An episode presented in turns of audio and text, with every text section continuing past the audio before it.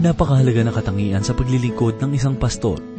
Subalit alam mo bang sa gitna ng mga katangiang ito ay mayroong napakahalagang kakayahan ang pastor na dapat niyang gawin. Yan ang ating matatagpuan sa unang kabanata ng Tito, talatang 8 hanggang ikalawang kabanata, unang talata. Ito po ang mensaheng ating pagbubulay-bulayin dito lamang po sa ating programang, Ang Paglalakbay. Nang ang buhay ko nooy laging nangangamba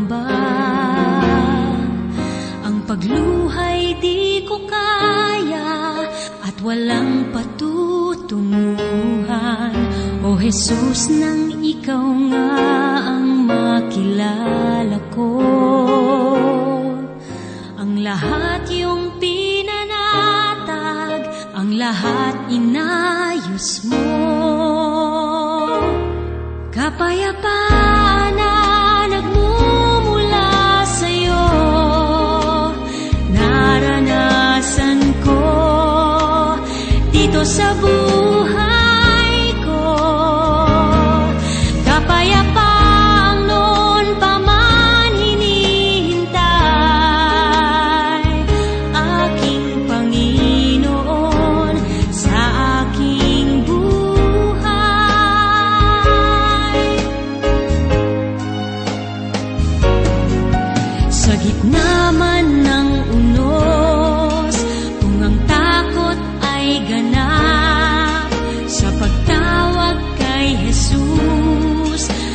Yeah.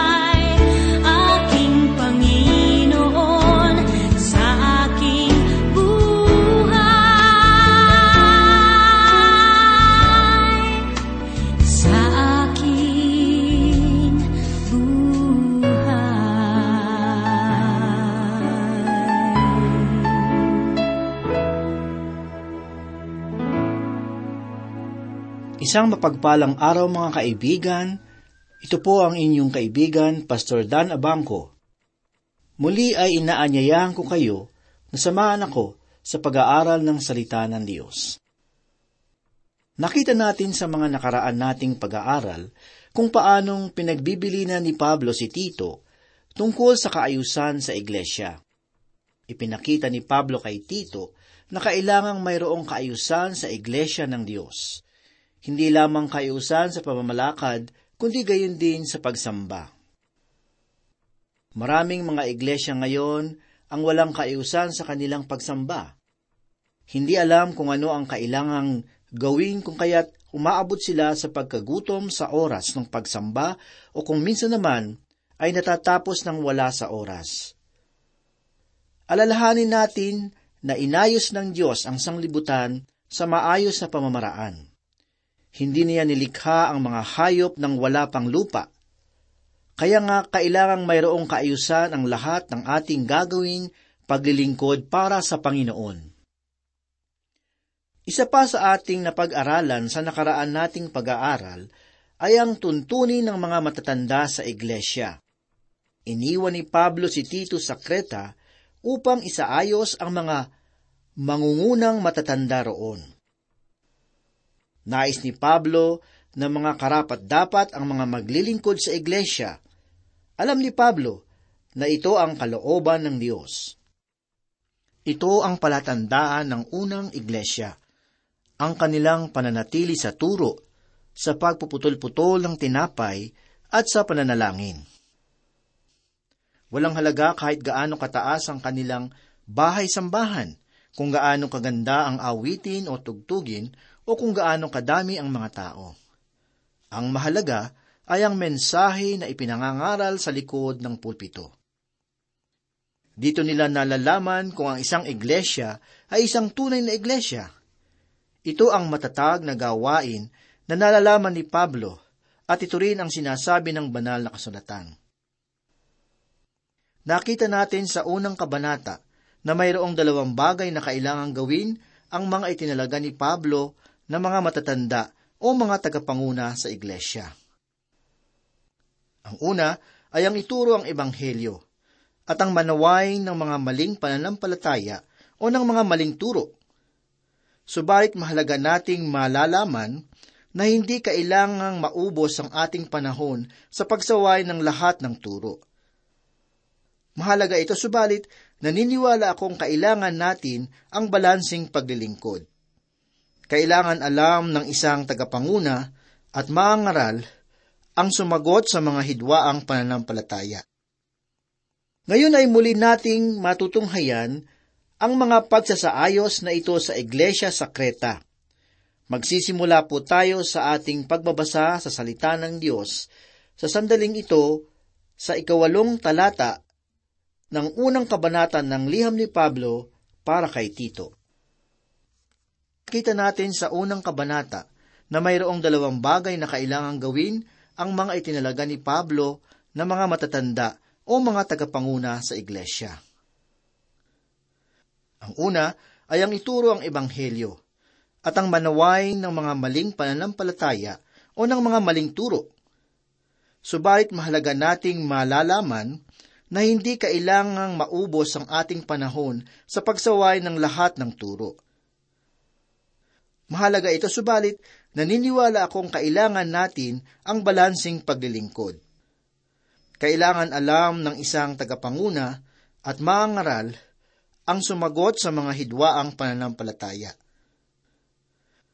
Sa Tito Isa, talata 8, ganito po ang sinasabi, kundi magpatuloy ng panauhin, maibigin, sa kabutihan, matino ang pag-iisip, matuwid, banal, at mapagpigil sa sarili. Ito ang panuntunan para sa mga matatanda sa iglesia, at ang mga panuntunan ito ay angkop pa rin sa ating panahon. Sa Tito isa, talata siyam, ganito po ang sinasabi, dapat na kanyang pinanghahawakang mabuti ang tapat na salita na ayon sa turo, upang makapangaral siya ng wastong aral at pabulaanan ang mga sumasalungat dito. Mayroong dalawang bagay na kailangang gawin ang isang tagapanguna. Una, kailangan kaya niyang magturo ng salita ng Diyos. At pangalawa, kaya niyang pabulaanan ang mga sumasalungat sa katuruan ng mabuting balita.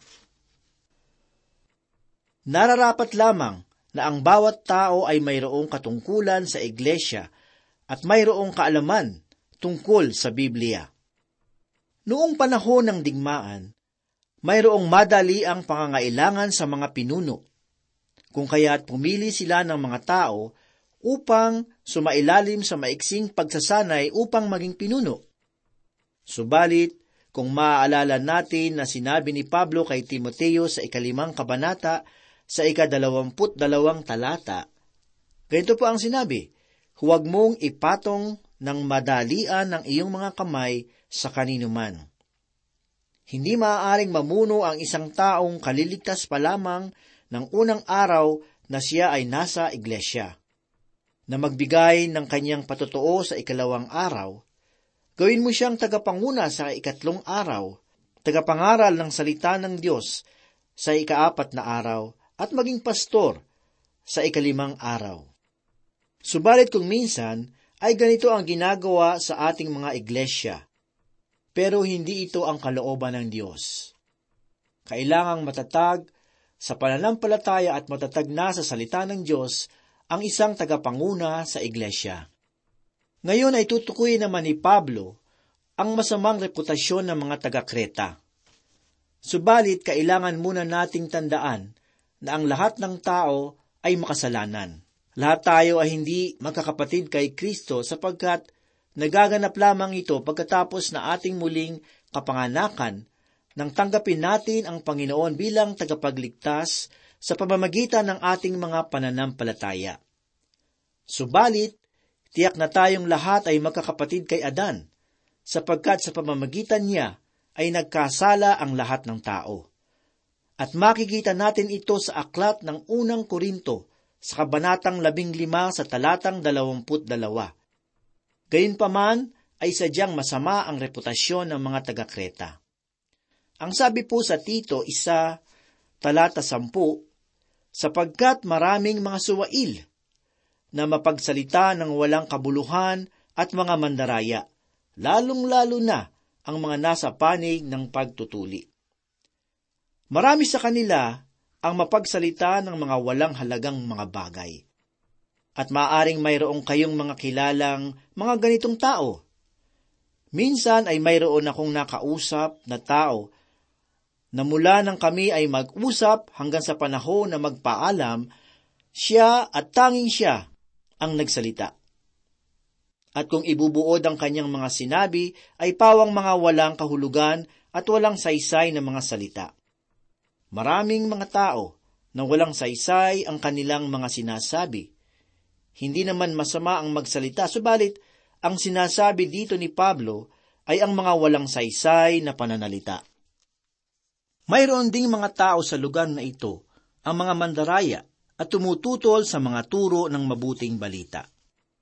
Ang sabi po sa Tito isa labing isa, dapat patigilin ang kanilang mga bibig, sapagkat ginugulo nila ang buong sambahayan sa pagtuturo nila ng mga bagay na hindi nararapat dahil sa masasamang pakinabang. Malaking suliranin ito, kung saan tinatanim ang salita ng Diyos, naroon din ang kaaway na sinisira ang mga itinatanim ng mga mabubuting balita. Hindi ako magtataka kung mayroong mga maling pananampalataya ang nais na sirain ang palatungtunang ito. Gayun din ang nagaganap sa Kreta. Sinisira nila ang mga mabuting balita na itinuturo ni Pablo. Ang sabi po sa Tito isa labing dalawa, sinabi ng ilan sa kanila ng isang propeta mismo nila, ang mga taga-Kreta ay laging mga sinungaling, masasamang hayop, mga patugang matatakaw. Malinaw na makikita natin dito na ang mga taga-Kreta ay sadyang masasama na tila walang mabuting lalabas sa bayan na ito. Ganito rin naman ang kaugalian ng mga tao sa Roma sa panahon ni Pablo.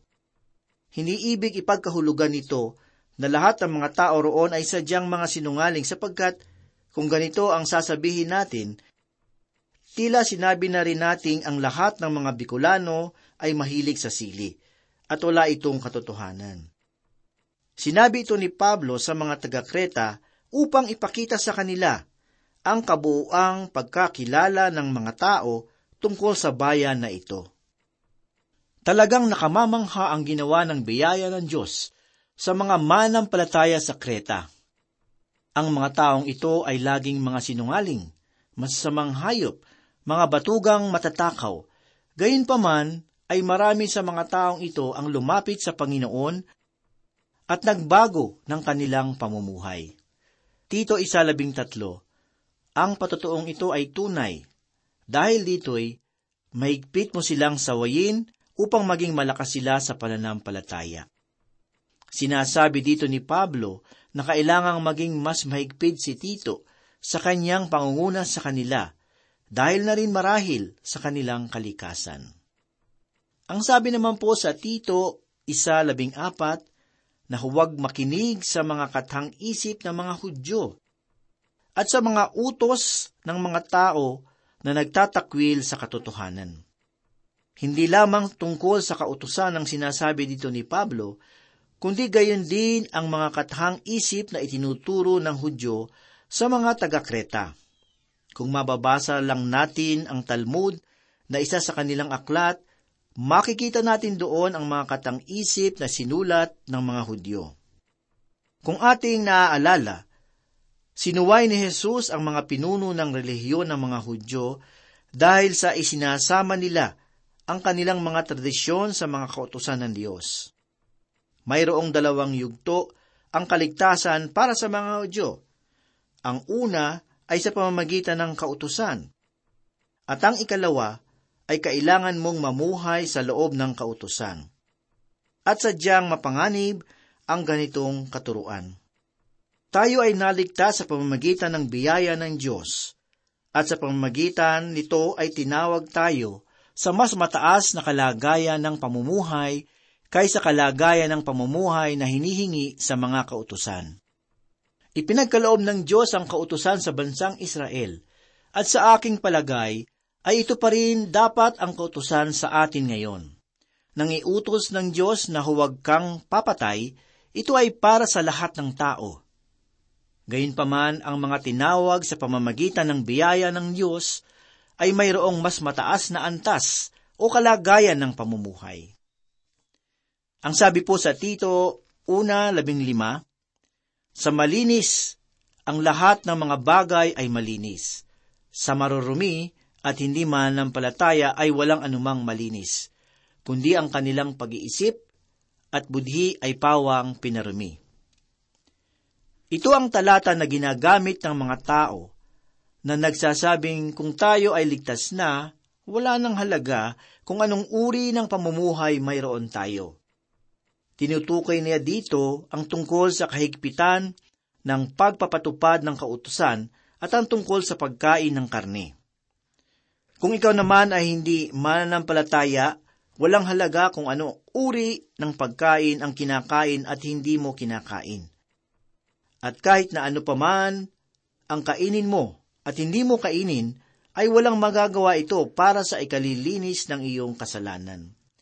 Ito ang sinasabi sa aklat ng Mateo sa Kabanata 15, 18 hanggang 20. Ngunit ang mga bagay na lumalabas sa bibig ay nagmumula sa puso at siyang nagpaparumi sa tao, sapagkat nagmumula sa puso ang masasamang pag-iisip, pagpatay, pangangalunya, pakikiapid, pagnanakaw, pagsaksi sa kasinungalingan, at paglapastangan. Ito ang mga bagay na nagpaparumi sa tao. Ngunit, ang kumain ng hindi naguhugas ng mga kamay ay hindi nagpaparumi sa tao. Sa Tito isa labing anim, ganito po ang sinasabi. Inaangkin nilang kilala nila ang Diyos, ngunit sa pamamagitan ng kanilang mga gawa, ay ikinakaila nila. Palibasa sila'y kasuklam-suklam at mga masuwayin at hindi naaangkop sa anumang gawang mabuti. Maraming mga mananampalataya ngayon ang nagkakailang sila ay isang mananampalataya dahil na rin sa pamumuhay nila. At ikinakaila rin nila ang salita ng Diyos. Mayroong isang tao ang palaging may dalang malaking Biblia at sa aking palagay ay ito na ang pinakamalaking Biblia na makikita sa loob ng iglesyang iyon. Kapag hawak na niya ito at siya ay magsasalita, naniniwala na ang lahat ng tao sa loob ng sambahan. Subalit, mayroong masamang pangalan ang taong ito pag nasa labas na ng iglesia sapagkat sadyang sinungaling ang taong ito. Tunay na maaari mong ikaila ang Panginoon at ang kanyang salita sa pamagitan ng buhay mo. Sabi po sa Tito dalawa, talatang isa. Ngunit ikaw naman, magsalita ka ng mga bagay na angkop sa mahusay na aral. Mahusay na turo, ano ba ito? Ang ibig sabihin ng mahusay na turo na tinutukoy ni Pablo sa bahaging ito ay ang mga turo ng mga apostol. Ito ang isa sa mga mahalagang bagay na pinahahalagahan nila sa unang iglesia ang mga turo ng mga apostol. At nais ko ring liwanagin na ang bawat bahagi ng liham na ito ay bahagi rin ng mga turo ng mga apostol. Pinapahalaga nila ang mga katuroang ito sapagkat sa kanilang mga katuruan ay mababanaag ang pagbabago ng isang tao. Nais kong ulitin ang nasabi ko minsan sa isa sa mga ating pinag-aaralan. Kung tunay na turo ang sinusundan mo ngayon, kailangang mayroong pagbabago sa iyong buhay. Sapagkat anong turo man ang sinusundan mo, kung wala namang pagbabagong nangyayari sa iyong buhay, ay baliwala. Ito ay tunay na napakagandang liham. Sana ay pag-aralan ito ng mabuti ng bawat mga ngaral. Malinaw nating makikita ang kalooban ng Diyos para sa lahat ng tao.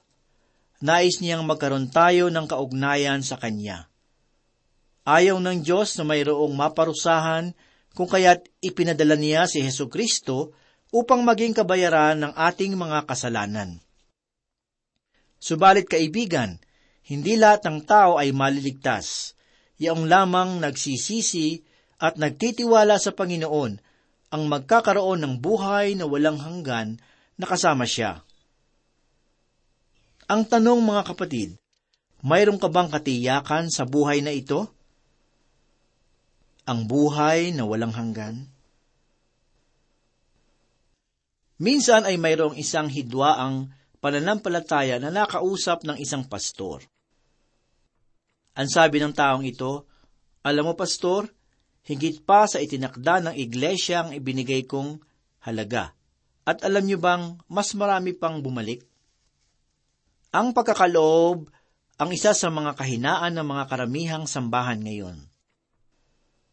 Subalit naririto ang isang tao na tiyak na mali ang kanyang pinatutunguhan, subalit batid niya na mas nadadagdagan pa ang kanyang natatanggap. Walang masama sa kanyang pagkakaloob. Sa katotohanan ay kailangan natin gawin ang kanyang ginagawa. Subalit, ang kamali ang aking nakikita ay ang pananampalatayang kanyang sinusundan. Masasabi nating mali sapagkat sa iglesyang kanyang pinupuntahan ay walang pagbabago sa kanilang mga buhay. Patuloy ang kanilang pagdalasing at ang pag-inom ng alak, ang pagmumura at ilan pa sa mga hindi dapat gawin ng isang taong nagsasabing siya ay binago na ng Diyos kung kaya't natitiyak natin na hindi sila sumusunod sa mga turo ng mga apostol. Ang doktrina ang isa sa mga mahalaga at pangunahing panuntunan sa isang lupon ng mga man ng palataya. Dito makikita kung anong uri ng pagbabago ang idinudulot ng kaligtasan sa iyo. Subalit mayroong dalawang katanungan ang nais kong iwan sa iyo ngayon. Una, ay ang doktrina bang iyong sinasampalatayanan ngayon ay isang tulong o isang hadlang sa paglago ng iyong kaugnayan sa ating Panginoong Hesus. At ang ikalawa ay naituturo mo ba ang pananampalatayang ito? Kung mayroong pagbabago sa buhay mo dahil sa iyong pananampalataya, mayroong kang pananagutan upang ituro ito sa iba.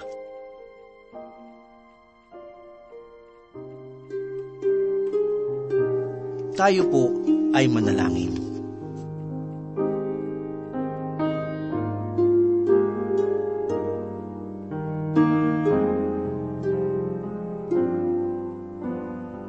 Dakila at mapagpala naming Diyos, kami pumuli ay nagpapasalamat sa iyong kabutihan.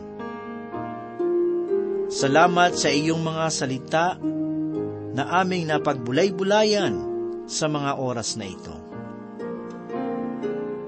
Panginoon, loobin mo nawa na matatak sa aming mga puso at aming maisabuhay ang iyong kalooban. Pagpalain mo, Diyos, ang aming mga tagapakinig. Batid mo po ang kanilang mga pinagdadaanan ngayon ang kanilang mga pagsubok at kanilang mga tukso. Tulungan mo po na maging matatag ang kanilang pananampalataya upang sila ay maging matagumpay. Salamat o Diyos at loobin mong sila ay muling makasubaybay sa muling pag-aaral ng banal mong aklat. Ito po ang aming dalangin sa pangalan ni Jesus.